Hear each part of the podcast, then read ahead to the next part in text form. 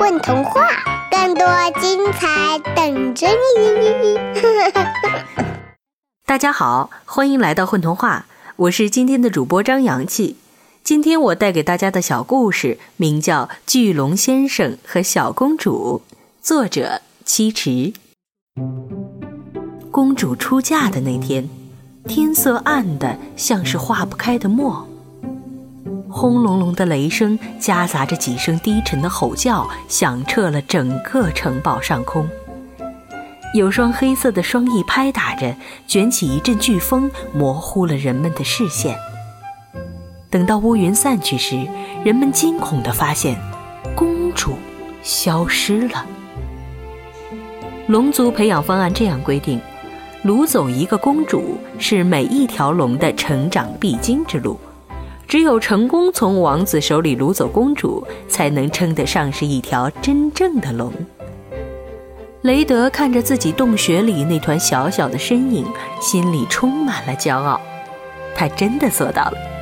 从今天开始，他就是一条真正的龙了。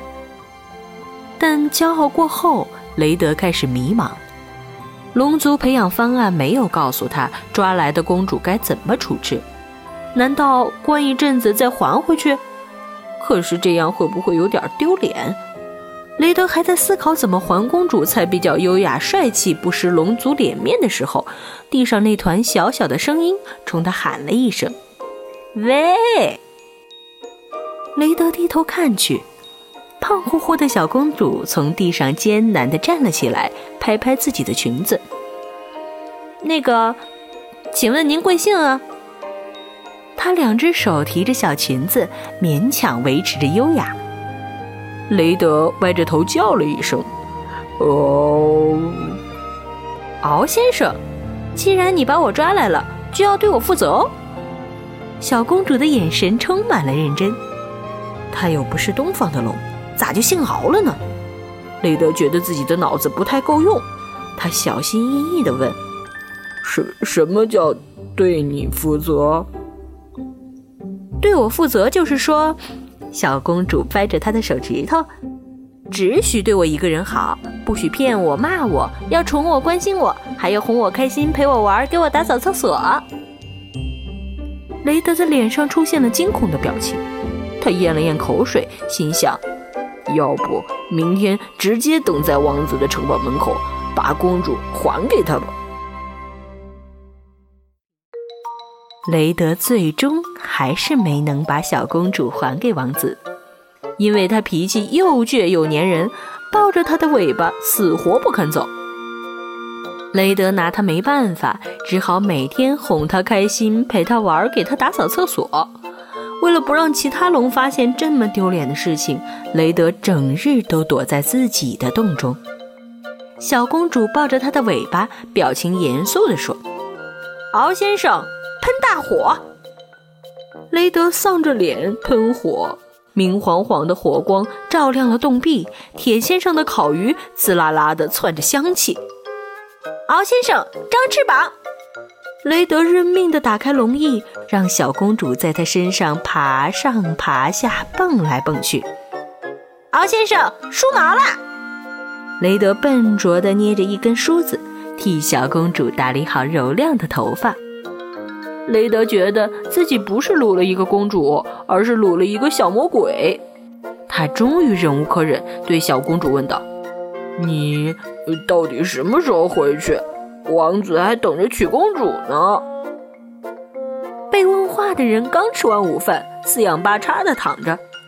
公主又不想嫁给他，他早就跑了。雷德一头雾水：“他？那你是谁？”小公主意识到自己说漏了嘴，咻的一下从地上翻起来，结结巴巴地说：“我我我就是公主呀！我不想嫁给王子，你别送我回去了嘛！”她抱着雷德的脖子蹭蹭蹭，很卖力地撒娇。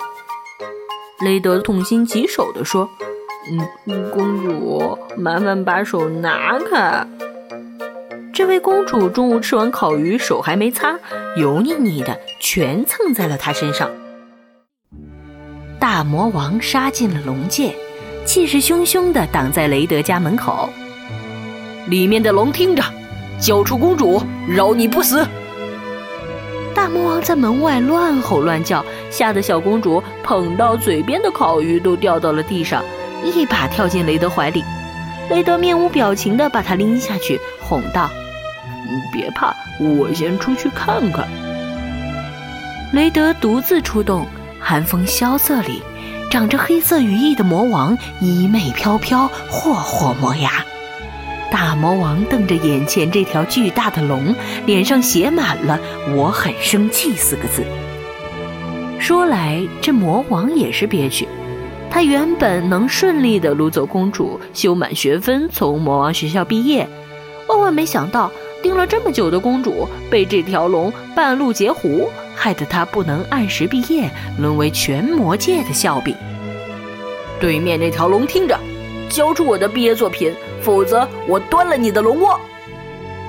雷德考虑了一会儿，认真的说道：“虽然小公主又粘人又不爱洗手，但她还是挺可爱的。你会对她负责吗？”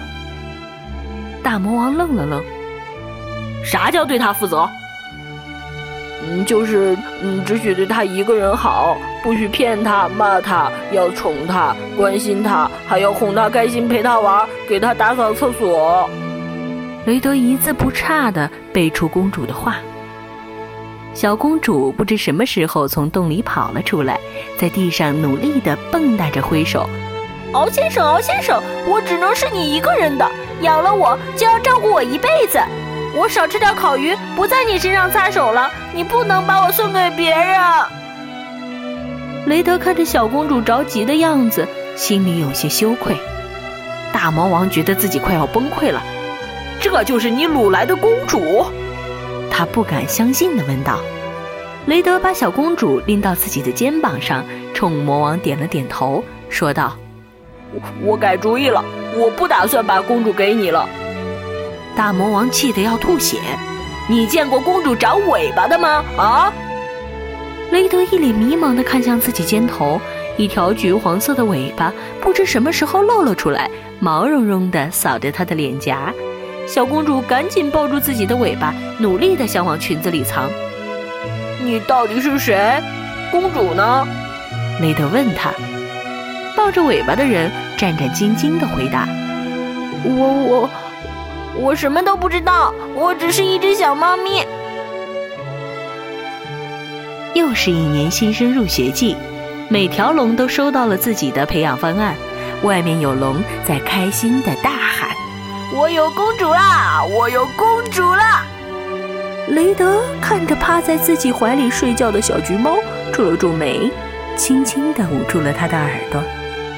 雷德默默地想：抢到公主有什么了不起的？我有吗？你有吗？